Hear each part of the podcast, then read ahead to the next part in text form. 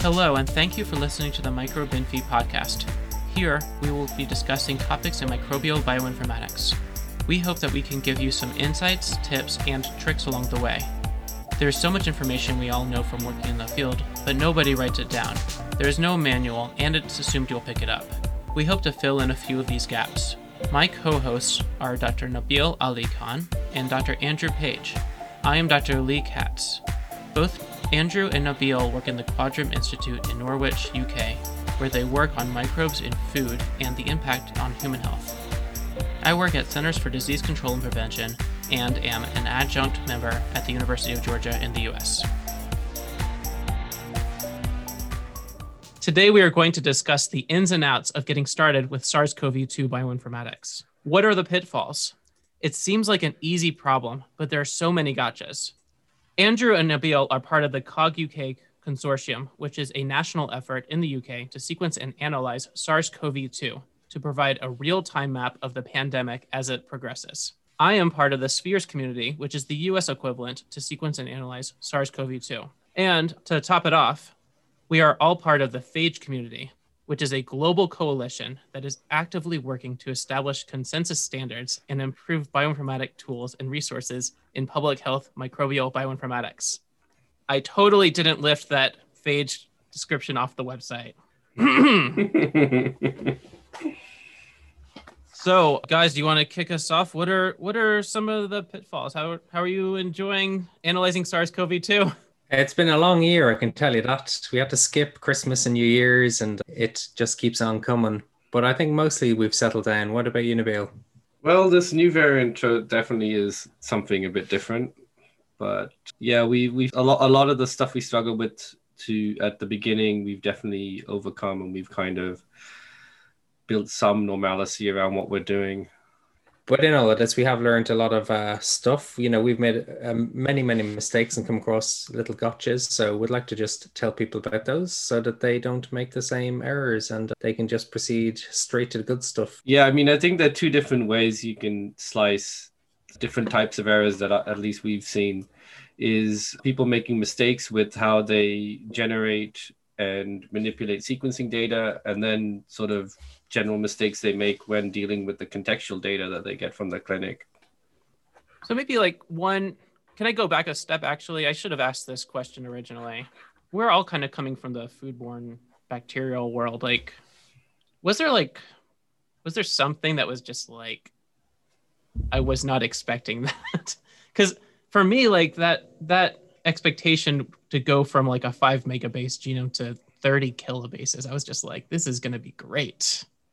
What what no, were your thoughts? I felt exactly the same. I was like, oh, this this is easy, 30 kb, no worries. yeah, I mean, you could nearly print it out and align it by hand, you know. How hard could it be? Famous last words, right? yeah. I think that is a big problem, though. I mean, a lot of people came from other fields, like you know, us, like bacteria and human genetics, cancer, that kind of thing and they moved into viruses thinking, oh, this is easy. I'll apply the same methods that I've been using for 20 years, same mappers, same parameters.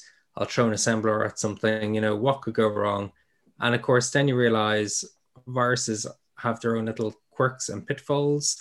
Like it, in human genetics, you don't have to deal with things, you know, a, a genome where maybe one part is 10x coverage and then the next part is 10,000x coverage. Like assemblers just don't like that. They they really do fall over at that point. So those are things you need to consider. You can't just transfer everything from one domain to another.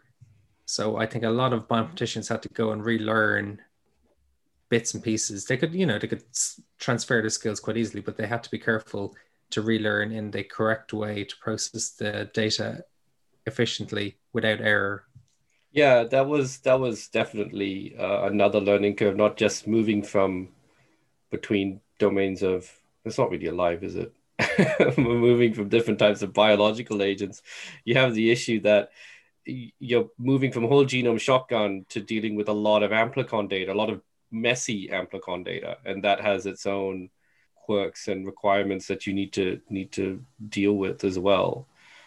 And if I mean you can do shotgun, I mean the first SARS-CoV-2 sequencing was just out of metagenomics, so it was like just straight shotgun. But it's much cheaper, obviously, to do targeted amplicon, and that's what most people do.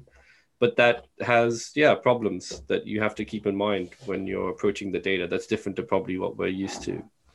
And a lot of bacterial data is forgiving. If you have a few errors in there, it doesn't really matter. Whereas in SARS-CoV-2 bioinformatics, every single SNP counts because it's a reasonably stable genome. Things don't really change that much. And when you're, you know, down at that level where you're analyzing a single SNP to tell you if this is in a cluster or not, then you, you know every SNP really is important, and you got to get that right. Okay, so one big one big big issue that we discussed is basically like huge amounts of coverage. You're going from de novo or metagenomics over to amplicon based sequencing so, the, so the pipeline's changing. Do you want to talk about that a little bit? Well, luckily, in the early days, we already had pipelines established from the ARTIC network. And for like Zika and Ebola, they already had these amplicon methods and they had bioinformatics methods established for those. And those were geared towards nanopore. But it meant that there was a foundation to work from. And so those are very quickly ported over to work for SARS CoV 2 and adapted as things went along of course, we where we work, we primarily use Illumina, so it required a different type of pipeline, slightly different, to analyze that data and take into account all the different quirks of that. Other people use other types of uh, prep methods, so like hybrid capture, that kind of thing.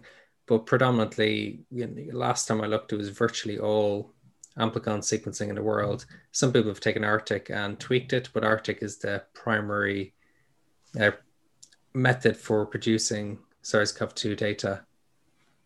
So yeah, just following on from that, one of the pitfalls that people have we've seen fall into is when you work in human genetics or even bacterial genetics, it's quite common to call your variant sites and then go back to the reference sequence and use the reference to backfill extra to missing information for for regions of the genome that you didn't recover on the first on from your actual data.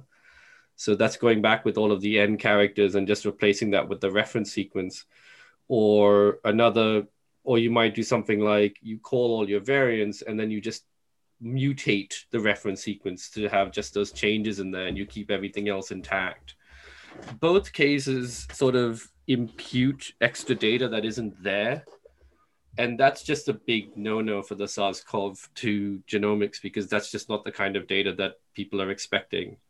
And the established expected result is that if the base isn't supported, you just put a placeholder and you just leave it. And it makes a big difference because the genome is so small that when people misbehave and just put in random bases, it can cause massive problems. So is that something you ha- have had experience with that you had to get across when you were first starting? Yeah, I think Andrew had to r- ran into that directly. Yeah, so I did a review of uh, care home papers that, or long long term care facilities that use genomics to analyze outbreaks and for surveillance. And there was one instance of a group actually filling in, you know, trying to make things complete. So they're filling in from a reference and also imputing. So they're looking at the tree and where, you know, if you have this SNP, then you should have this SNP, this kind of thing. So classic human genetics kind of stuff, but not really stuff you want to do with non sequencing. It doesn't really fit. Another issue is that when you get amplicon data, you don't assemble it. And it is a bit of a problem. People don't necessarily realize that in the amplicons, in the reads, you have artificial sequences, and those have to be masked out first before you then go do anything with them. If you just go and assemble them straight, then you effectively have like the reference strain in quite a large part of your assembled genome. So, you know, those have to be accounted for. And the standard pipelines that people have built actually do take this into account for SARS CoV 2. Yeah, even with your mapping, you have to take that into account. Even if you do something fairly primitive, like taking your, you know, sequence read raw data and then just using BLAST or something against a reference, because then you'll find like there's this massive hanging off bit that doesn't align properly. But why it's going on, what why isn't this like aligning 100% and it's just because you've got synthetic sequence that's messing you up so yeah that has to be that if going back to what you were saying before lee like that's one of the things you really have to specifically address is is trimming out or masking out uh, synthetic primers. And some people think that illumina data is okay and it's and the first 50 bases or whatever will be just chopped off anyway by how it works when it inserts transposon but actually sometimes you do get a bit of that artificial sequence still in there so you have to be careful and check for that.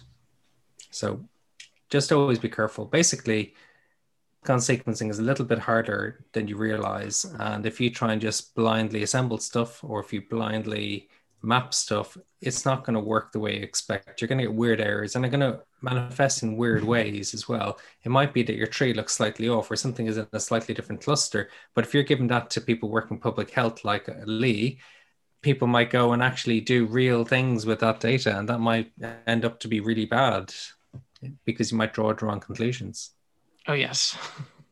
Yeah, just following on from that, this sort of doves into another gotcha is y- you have to explicitly look for human reads and remove them and it and you kind of assume that if you're doing target targeted amplicon you shouldn't get rand aberrant reads from the host but you you might and you have to be very very careful so for all our data yeah basically your first step is your mapping it to the i mean the easiest most trivial way to get rid of human reads is to just look at the reads that map to the virus.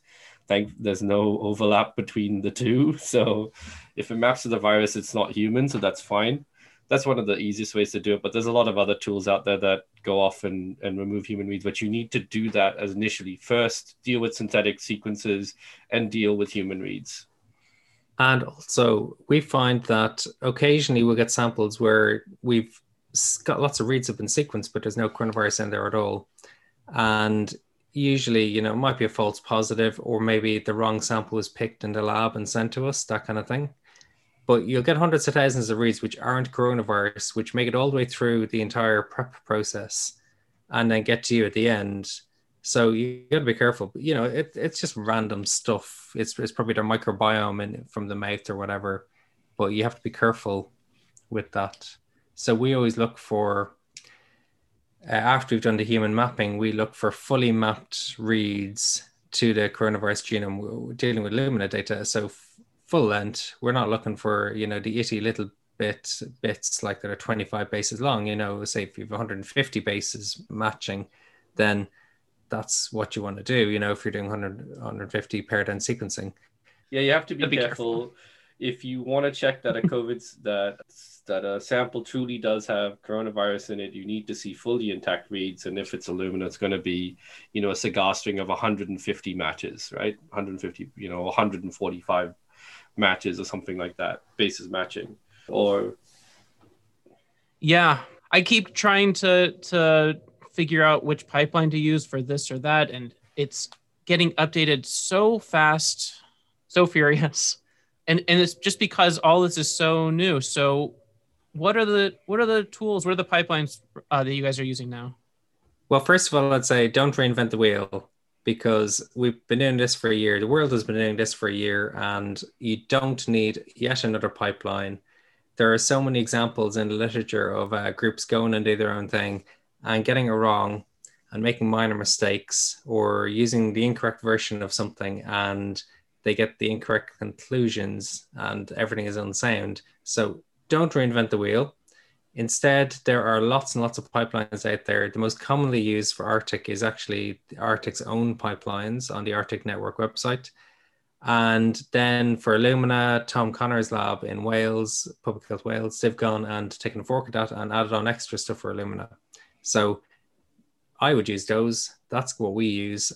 Yeah, I mean, it fits more into the Nextflow environment and and more with the principles around designing better Nextflow workflows. There are dime a dozen pipelines coming out of public health labs. I think any public health lab that's looking at this has sort of spun out their own thing. And one of the ones that, if that that I recommend if you have a pipeline and you've written it and you have or you have just some data and you want to start playing around with quality control and looking at sequencing results, there's ncov tools, which just allows you to just dig into the BAM files and just get some basic metrics out. So even even that kind of data munging that you would say, oh, I need to write a script for that, it's done. There's really not much and then there's a GitHub page from the CDC written by Duncan MacCannell, which just has a which was started like it's about eight months old now, but it still has this exhaustive list of pipelines. There are pipelines for Illumina, pipelines for PacBio, pipelines for every I think every sequencing platform already out there. Ion Torrent, I'm sure there's one out there. Um, I've seen Ion Torrent data in the wild. It's it's quite wild. yeah, so you know everybody's had a crack at it. Okay, if you want to write one for 454, then I don't think that exists. But nobody's going to use it. The one area that I think there is scope is is the visualization and reporting because that is a very bespoke thing and that changes depending on your audience and your question so if you're trying to, you know, it's a different way you'd represent data if you're saying, oh, what lineages have changed week to week versus what's going on across the country versus what are the individual mutations or which parts of the genome are under selection. You're going to you're going to use the same output data from all of these pipelines. So don't make a new pipeline, but you might have specific interpretations, and that's where you can start playing around with. But for that, you're going to go back to standard data viz. So R matplotlib, numpy, scipy. I don't know what the Perl one is. If there is a Perl statistics uh, package. I cannot remember if there's a specific Perl statistics package. There are like several smaller ones. Well, you do it by hand, wouldn't you? Yeah. That's the Perl way. In the UK, there's programs called Civet and by Áine O'Toole and Verity Hill and a few other things that integrate like pangolin and they will overlay your data on trees and then try and contextualize things. And there's uh, other report reporting tools which overlay stuff on maps. You know there, there's quite a lot but a lot of these rely on say private data sets for to enhance your genomic epidemiology. So it's going to be different for every country. So maybe that is something you do need to write you can use Augur, which is the Nextstrain sort of do-it-yourself version. So if you if you want to spin that up, you can do that. So and you can always if you if you just generate the the correct metadata table and the correct Newick file, you can chuck it straight into MicroReact and use that as well. So your data viz on the phylo side is is good. I think when, when I say like the scope, it's really more when you want to get nitty gritty and start d- dealing with like individual comparisons between sequences of one sample versus another for one reason or another that's where you've got a bit of wiggle room to to go and make something or to look at something. Well i'd argue a lot of that is solved actually by say CoV-GLUE and clades at nextstrain so there, there is a lot of tools out there where you can drag and drop files and then you magically get these reports and you can analyze a lot of samples as well. You can even with pangolin you can drop in files on a website and it will go and tell you what the lineages are. So there's a lot of stuff that's done. But yeah, you're right. For the more bespoke stuff, like even today, uh, was working with Nabil and Than to look at, say, particular mutations, you know, and it was very, very specific to a cluster, you know, really digging into it and uh, trying to extract out some magic information. But that had to be done, you know, in R basically. Yeah, but but generally, no, totally agree. Generally, there's no need to run off and make this huge, you know, monolithic pipeline to do something with SARS-CoV-2. It's all been done at this point. Well, we're talking about the pitfalls and everything today. So, if if you have a war story in there, like what were you what were you trying to dig out for the viz and? No, I had I had a very primitive example where I just wanted to look at the basis of the variant calling in a particular sample right? I just wanted to know why it was this versus this. And normally you'd write some fancy thing that's digging into SAMtools and doing this, that, or the other. And, you know, I was getting excited. And then someone just linked me the NCOV tools. And I just looked at that and said, oh, that just does everything I wanted. There's nothing, there's nothing for me to do. It just spits out the report I wanted. It just tells me exactly what the heterogeneity of the base was. Like there's nothing left. This is oh, I just run it and tell Andrew what happened.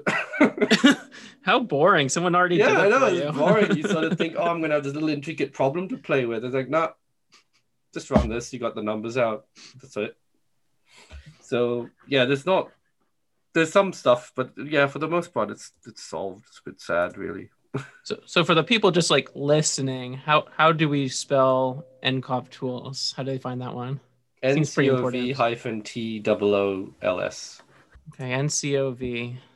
I mean, a lot of the Okay. stats I wanted is also bundled into the ARTIC bioinformatics package as well. So yeah, it's it's just been implemented over and over again. I know a question I'm asked, I've been asked a few times, is about complete genomes. Some people seem to be obsessed with getting like 100% complete uh, coronavirus genome. And then they are disappointed when they don't. And they really try and push to get 100% out of every single genome. And if it's less than that, you know, if, if it's not even GISAID quality, they don't consider that to be any good. So I know a lot of this is just dictated by the quality of the sample. Nabil, you've done a bit of work on this, haven't you? Yeah, so we've been going back and trying to see, just having a look at which Y samples fail. And most of it is down to not having enough viral material to begin with. And there's really nothing you can do about there's no post-production fix for that. If the if the fragment isn't there, if you haven't got the seed in it, it's just not going to happen. And and as we said before, don't go back and backfill because that's not what anyone's expecting is uh, expecting. So you just you're just going to have. I think the best thing to do with that, if you want to get the best genomes out, is you're going to need to start thinking about introducing cycle thresholds uh, and cutoffs for your cycle thresholds. But that's all the wet lab side. That's not for us. And the binfie side, is too late when it comes to us. Well, So- if they go and start sequencing stuff that's like CT40, then you know they can't complain when it doesn't work. Yeah, I think if you want, I think so. The number varies slightly because it depends on the protocol, right? So, so this isn't a hard and fast number, but once you run a few, you will get a feeling of what this cutoff will be for your particular, um, you know, setup. But generally, if it's higher than 30 CT32, CT33, you're not going to get enough genome back that you're going to be able to use it reliably in phylogenetic analysis just as a rule of thumb. And that I think that sort of threshold is put around in the literature a bit as well. Although there, you'll always find a use for data, and there'll always be experiments where you might want to push it a bit more. So you might take partial data if it's a really important sample, or maybe it's a reinfection sample, and you really, really are interested to know is this the same lineage or is it a different lineage or, or whatnot. Or if it's someone with a long-term infection, you know, and you want to track mutations, maybe their viral load is dropped, but you really are interested in, in what's going on there. So there there are cases for going above it, but generally, you know, you may be just wasting your money if you are trying to sequence something, as Nabil says, where the virus just isn't there. Yeah, I mean, if you want to get this data out into the public domain, I mean, if you've got your own burning desire to answer a question that Andrew's describing, that's that's that's a separate matter. But if you want to get it out into the public domain and you want to include it in these beautiful Nextstrain figures and all these trees and so on, you need 90% of the bases confidently called. And when we say confidently called, we mean that for Illumina, you need at least 10, 10x coverage for that site. And for Nanopore, you need about 20. That that's so if you're not getting that, it's, it's just it's not good enough. And no contamination. No contamination, yeah. So that so that I think leads into another gotcha is that you need to be very careful with cross contamination when working with this. I think people don't realize like you're amplifying it a fair bit, and you will pick up a lot of lot of stuff. You will get all all sorts of things flying around the lab.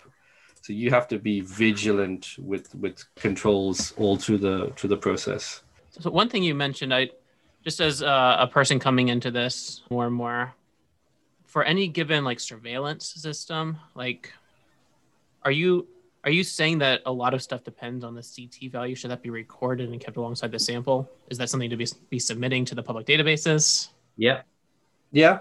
I, I would say basically if if the diagnostic because normally the diagnostic test is is PCR anyway, so you kind of get the value for free when the when the diag lab runs through it. But if they're not, if you're using some other platform for the diagnostic test that doesn't give you a quantifiable value, you're going to have to probably do a quantification step. Okay. And, I mean, I you, mean can, was... you can just sequence it. You can just run off and sequence it, but don't come crying to me when it doesn't work.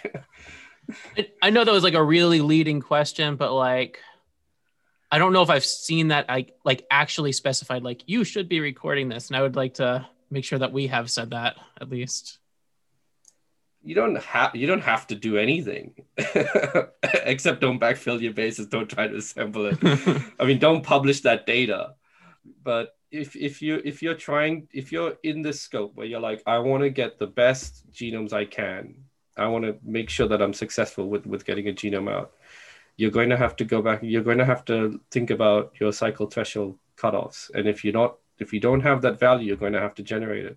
And also, sequencing is very expensive, and PCR is cheap. So you're, you're better off spending, you know, a few cent to do a PCR than you are spending, I don't know, fifty dollars to to sequence something.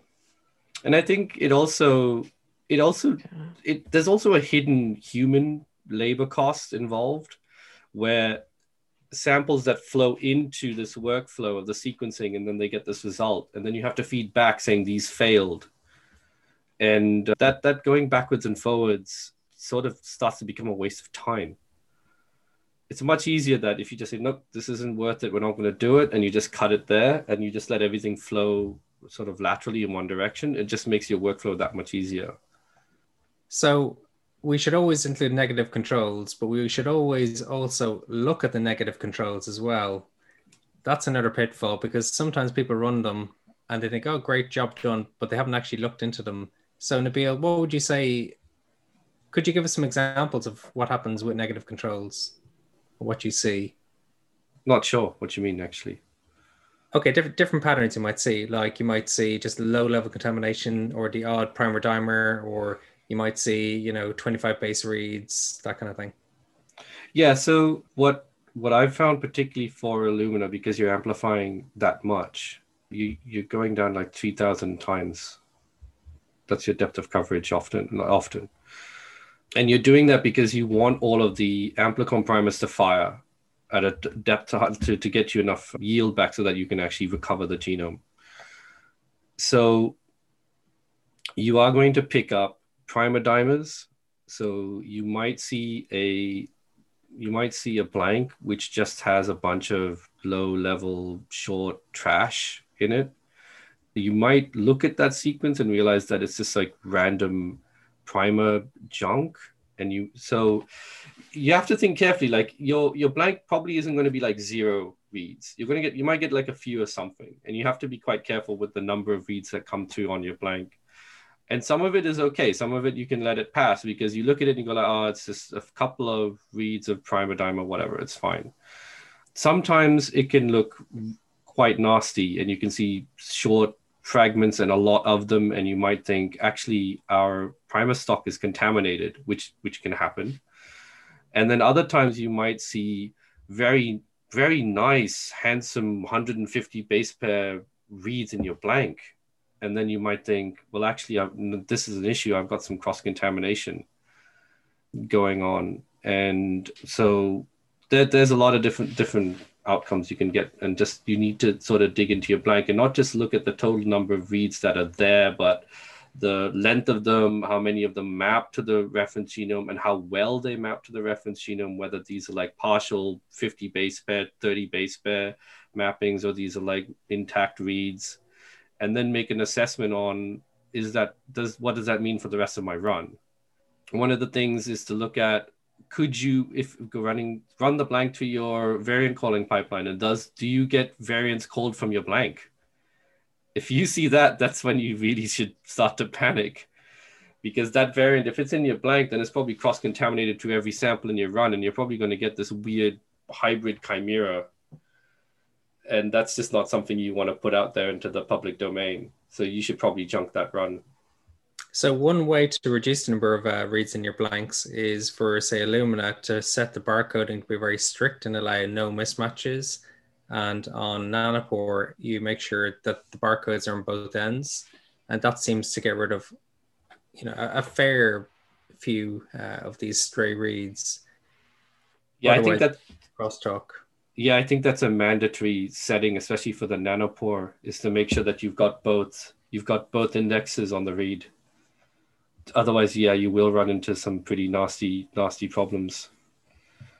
And with the Illumina, yeah, we learned early on that you need to set the number of allowed mismatches to zero, just because you don't want anything to come through via like barcode bleeding and and obvious stuff. I mean i should also mention obvious stuff. Cycle your your indexes as well from run to run. Don't keep using the same indexes that you did on the last run.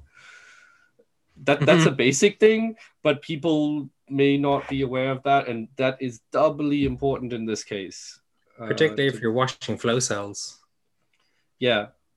Do you know if there are any pitfalls for mixed plate sequencing, like if there's bacteria and SARS-CoV-2 on the same plate? It you actually improves things. Oh, an anti-pitfall. Uh, actually, yeah, we've we've found that it does improve things when there's more diversity on the plate. All right. It's a good thing. Although your bacteria will be contaminated probably with uh, SARS-CoV-2. So as long as people don't go and say, "Oh, my microbiome has SARS-CoV-2," in, I don't know, some random environment, you'll be fine. Or food is contaminated or something like that. Yeah, you might see a little bit of barcode bleed through, which is, you know, which you always do, which is a li- which is generally fine. But what you really want to avoid is when someone runs like a microbiome sample on the same plate as the COVID one and then runs away saying like all these people from last year had coronavirus in their feces and it's like no you didn't but this is this is standard sequencing stuff. I I I would hope. It's just it just comes to the fore in this situation because now it's not just academic. You're you're sequencing something to inform the real world. This is this is this is reality now. So it matters. It's not just a mistake in a supplementary figure that just gets a paper that nobody reads. Like people are going, governments will make decisions based on on the stuff that you're putting out there on the subject of putting stuff out there, it was only when the new variant came out that people suddenly, out of nowhere, started dumping data into GISAID.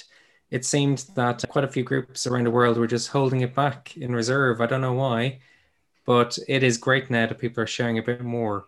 In the UK, I know for COG UK, everything we we generate goes onto our website first, basic, basically on a a daily run, or sometimes it doesn't work, but maybe every two days, and then up gets uploaded weekly to GISAID. So there is a constant flow into the public domain of, of data, and hopefully more countries around the world will enable their flows as they produce data rather than hoarding it and then, you know, like parasites use everyone else's data but not give back. Yep, the COG UK website has 176,000 coronavirus genomes for you to play with right now. You can just go download it. It's five gigs, but you know, you can go off and play with that. And there's some minimal metadata that anyone can look at with the lineages, all all for anyone to play, to anyone to use. And uh, that's on top of putting it into GISAID and, and into the ENA as well. You've both said some pretty topical things, so maybe it's important just to say what the date is because things rapidly change. It's uh, it's uh, January 13th. So what what was the new variant today, which is probably gonna be different than the one tomorrow? The new one today is the Brazilian one from the Amazon region. Called P1. Uh, P1, yeah. It might be named something else, but it's P1 right now. P1. And and uh, and also topical is how many genomes you have up on COG UK because that's going to rapidly change too. No, it was 176k when I checked yesterday. But I think internally they've done 200,000, but not all of them have passed quality control. Yeah. We should probably by the we we would probably by the time anyone's listening to this that we would be well over 200,000. It's well on track to be the most sequenced organism in the world. You know, give it a year and there'll be substantially more, I'd say. You know, as the US and other countries come on stream, it's going to ramp up rapidly. Yeah, other than PhiX. Actually, yeah, you're right. Yeah. Can't beat PhiX. no. Amazing. So, um, what what would you say to people deciding which entity to submit to? There's GISAID, and then there's the INSDC consortium. Yes, INSDC is your regular GenBank, EBI, NCBI, DDBJ. You know, everyone has a different name for it. The regular public database that you're used to.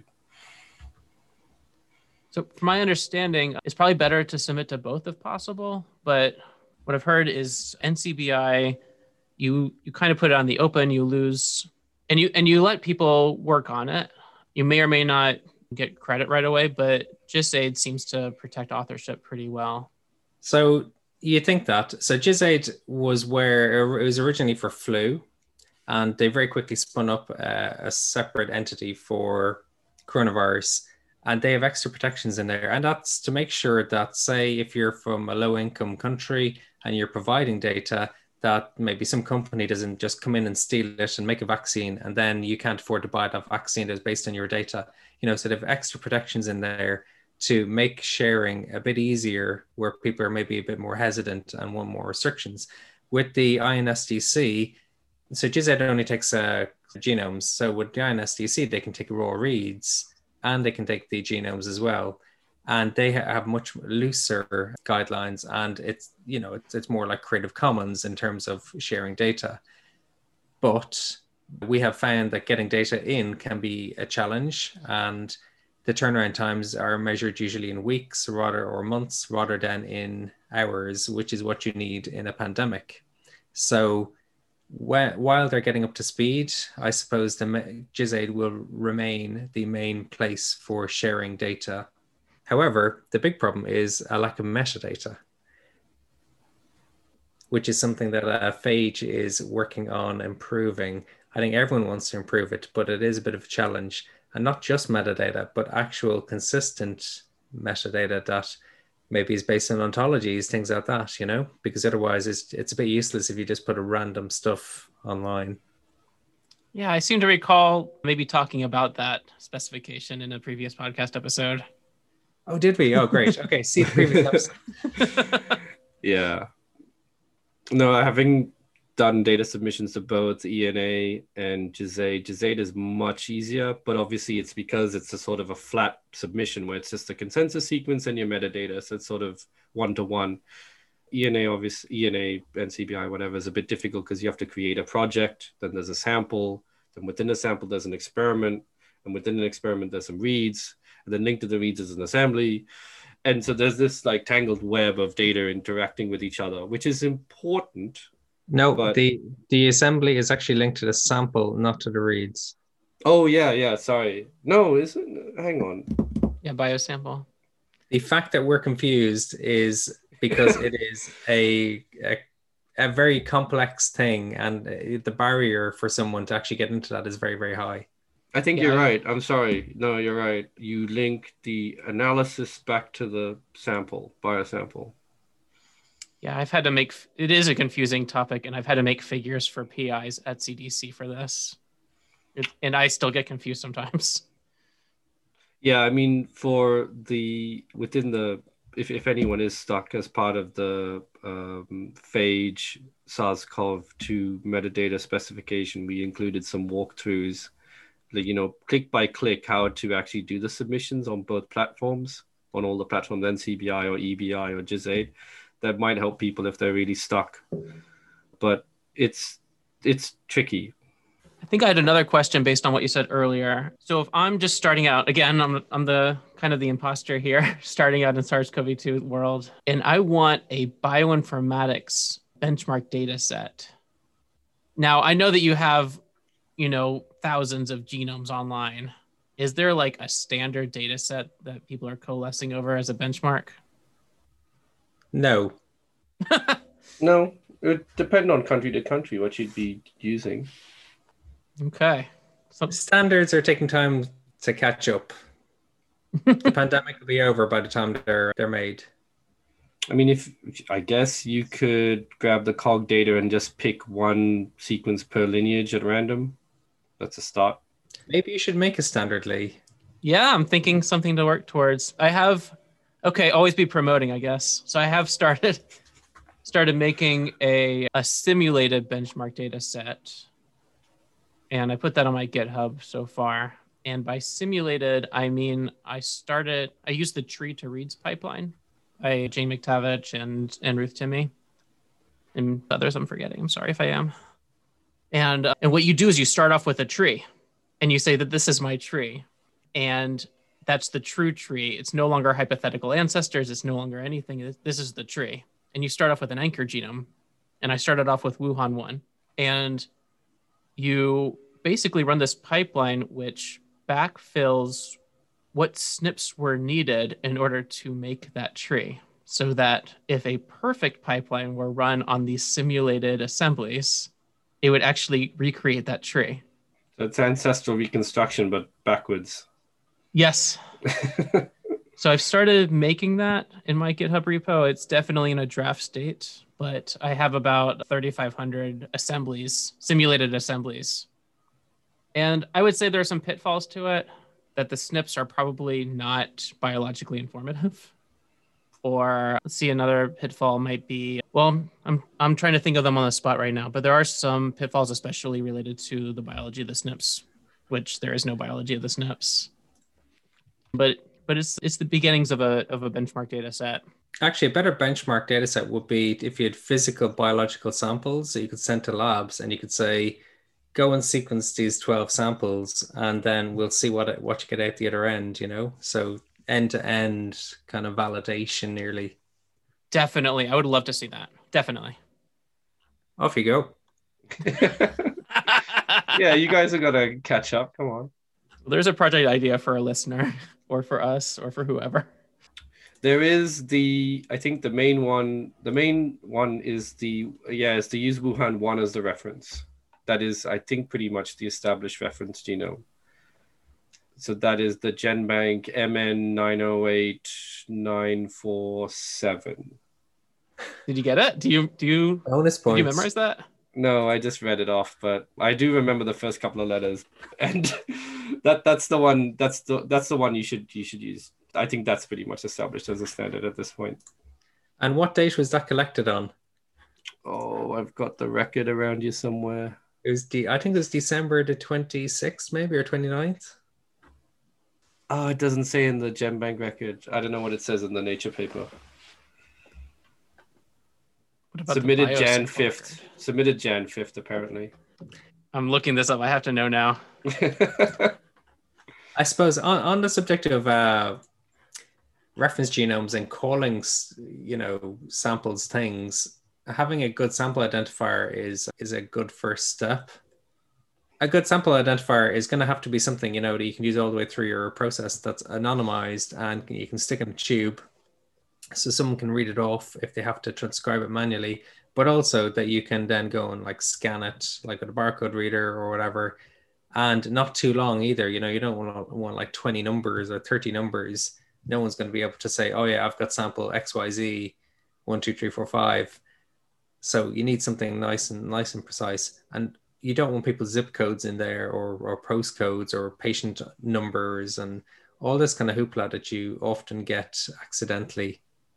So at COG, we have two parts of our sample identifier. The first part is where was sequenced. So in our case, it's NORW, Norwich, which is the place where our institute is based. And then each different sequencing center has their own prefix and then there's a suffix and actually the suffix is the, the unique is the consortium wide unique bit and that's letters and numbers and they've been chosen so they you know you don't have a zero and the letter o conflicting like it's one or the other and so that means when you read it you can easily see what it is yeah it's easy it's you have to take into account like a whole bunch of different things because when you make this identifier it's going to be used by a human being who's going to read it in the lab it's going to be people talking about it on on the phone or remote meetings. It's going to be on figures. It's going to be on computer text, you know, in, in scripts and trees and, and so on. So, you know, it's so all of that has to be taken into consideration, you know, like you can have really long, you can have, and it has to be unique.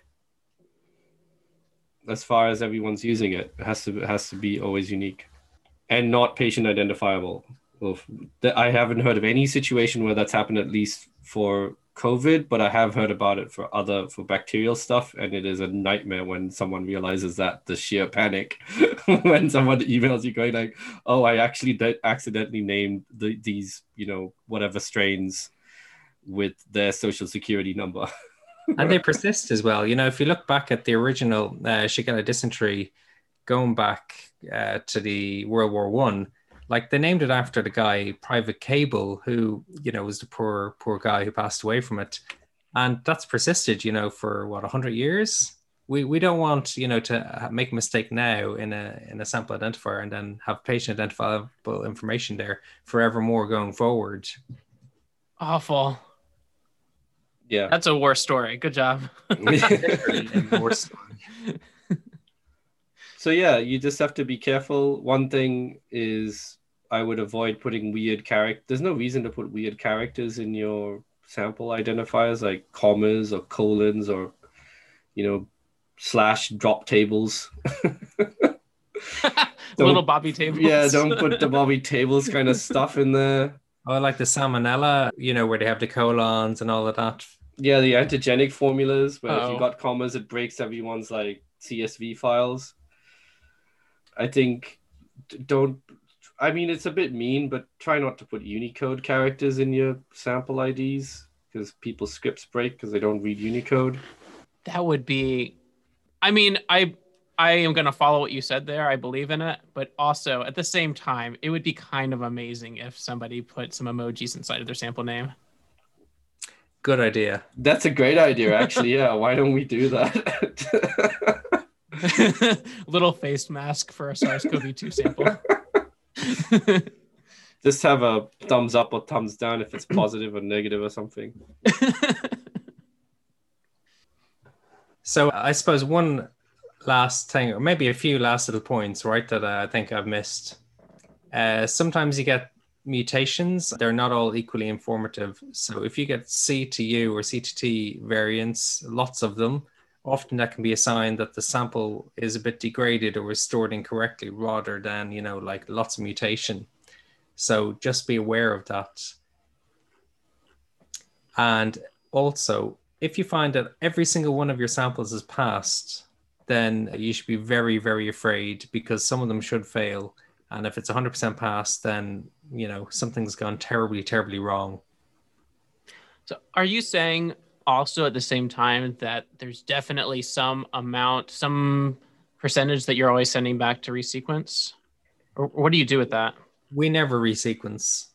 We do occasionally get multiple samples from the same person, and occasionally we'll sequence those accidentally, but ideally we don't want to sequence the same person multiple times because it's expensive, you know? And there are far too many samples for us to sequence additionally in the uk we have like a we try and only focus on recent samples so maybe samples collected in the last three weeks or less ideally in the last week. We don't want to sequence stuff now that has been collected maybe last march or april because that's while it's academically interesting it's not interesting for public health response at this moment in time. And you can see the kind of recency of different countries around the world varies quite substantially. You know, some countries you can see, oh, uh, like a lab gets a big batch and they'll sequence stuff all the way back through the pandemic, back to, you know, February and onwards. But is that really interesting now? Not really. And you could see then with the new variant, while the UK was dumping in lots of, you know, right bang up to date genomes, there was other countries. I'm not going to say the US, which you know were putting in mostly old genomes, say eight thousand old genomes, and then like fifty recent genomes, and it's like this kind of imbalance. So that meant that they didn't have at that point in time they didn't have coverage on what exactly was floating around in the country, you know, and they didn't necessarily know was the new variant there or not from sequencing alone. Yeah, I think I think if we ever get out of this alive, we'll have plenty of time to go back and do retroactive s- studies. Right now, we just need to get through this a lot of the stuff that I'm doing is just QA QC. That's all I've been asked to do really in my in my day job. So a lot of my questions are kind of newcomer questions like is there a standard QA QC pipeline that people are using and, and can I can I get in on that? Can I just run that for myself locally? Do you guys have anything like that? So most of the pipelines are including some basic QC as you know as, as part of it.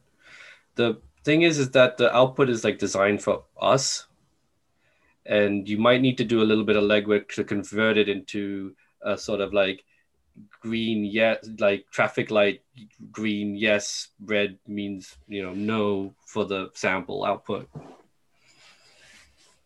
do you do a yellow no we don't we don't i don't know what I, I, andrew talks to the clinic more directly than i do i don't know what he tells them well often uh, the clinicians just want to know are these the same or are they different you know is is this the same outbreak in which case on a ward in which case it might be just nosocomial spread, or is it multiple introductions, say from outside, and they're all totally different?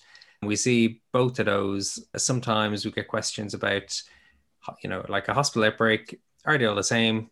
Answer is no, or factory outbreak and like a meat factory, yes, they all happen to be the same. Or then we've had cases where, say, a second or third meat factory has been infected and we find multiple introductions and we can track it through genomics because we've done so much sequencing in, in another factory we can say okay well actually it looks like say four different introductions of this lineage have appeared around the same time and by complete coincidence have you you know moved staff from the factory that closed because of covid into a different factory and now infected everyone so you know you, see these kind of things or with prisons you know all, all of these closed environments where you can track a bit better, you know, what comes in and what goes out, and is it the same, is it different, and that can inform then measures that people put in place. That took a, a really wide turn. I love that because that's another war story almost. It's just like you were able to talk to epidemiologists and turn that into something actionable. Yeah, usually it is we talk directly to the public health officials who then, you know, might go knock on doors or ring people up and do contact tracing, that kind of thing or go into factories and do you know mass asymptomatic screening and also to the the virologists you know people who are actually on the wards you know making a real difference and you know stuff that we've said has resulted in ward closures and deep cleaning and that kind of thing you know they know there's a problem. And we can go back and say actually this looks like it's hospital associated rather than you know just random stuff from the community coming in with with visitors or staff or whatever. So yeah, we can provide useful information as mathematicians as long as you know there's no contamination and the bioinformatics is done correct, and you know you're not just seeing random contamination, you know, giving a signal. And it can also be used to rule out actually, and it's a lot easier to do that. That that's also quite reassuring, right? Like, yeah, it's circulating, but it's not spreading to the ward. It's not because people in the ward are spreading it from one to the other that it is community it's just multiple community introductions. And that's that's like a good news. That's a good validation. And that's something else you can get out of the genomics. So it's not always like doom and gloom. If you send it for sequencing you're going to find out oh it's it's terrible well unfortunately a lot of the questions we can't answer you know because often when you have an outbreak every genome is identical and it's like well you know we, we can't tell you who introduced this or who's the index case because the incubation period, you know, is like what two to fourteen days, and maybe the person who who was symptomatic on day thirteen was actually the index case rather than the people who became symptomatic earlier. You know, all this kind of jazz. It, it's hard.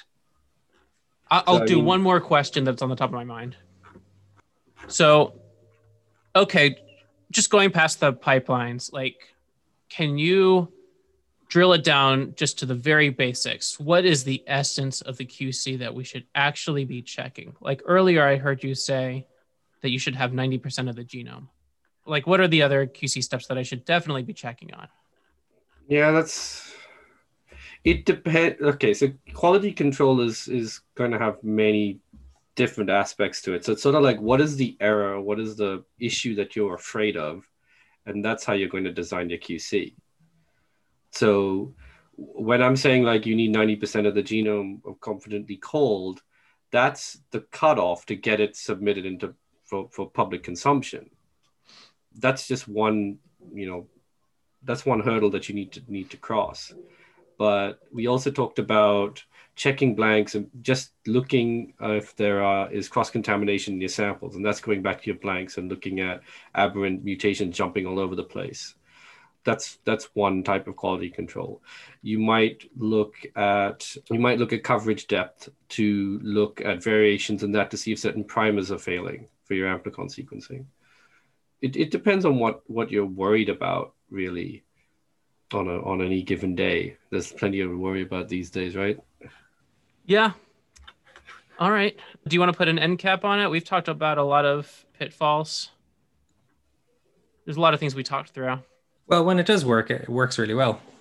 So maybe end on a positive note that it is really useful for uh, genomic epidemiology and for mapping out the course of a pandemic and for identifying new variants. You know, in no, in no other his, point in history would we have been able to look at a pandemic as it unfolded in real time and see the dynamics and how it changes and mutates. Like this is amazing stuff, and it gives people amazing amounts of data to tackle the pandemic and make changes and put in place lockdowns and to notice trends like the the UK variant that's come out recently. Yeah, I mean, this was science fiction five years ago.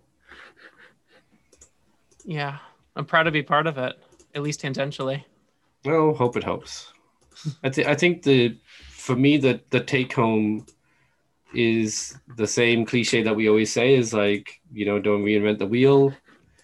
That chances are try to locate and use an existing pipeline that's been specifically developed for SARS-CoV-2 it's probably out there for what you're trying to do and just try to use that. Thank you all so much for listening to us at home.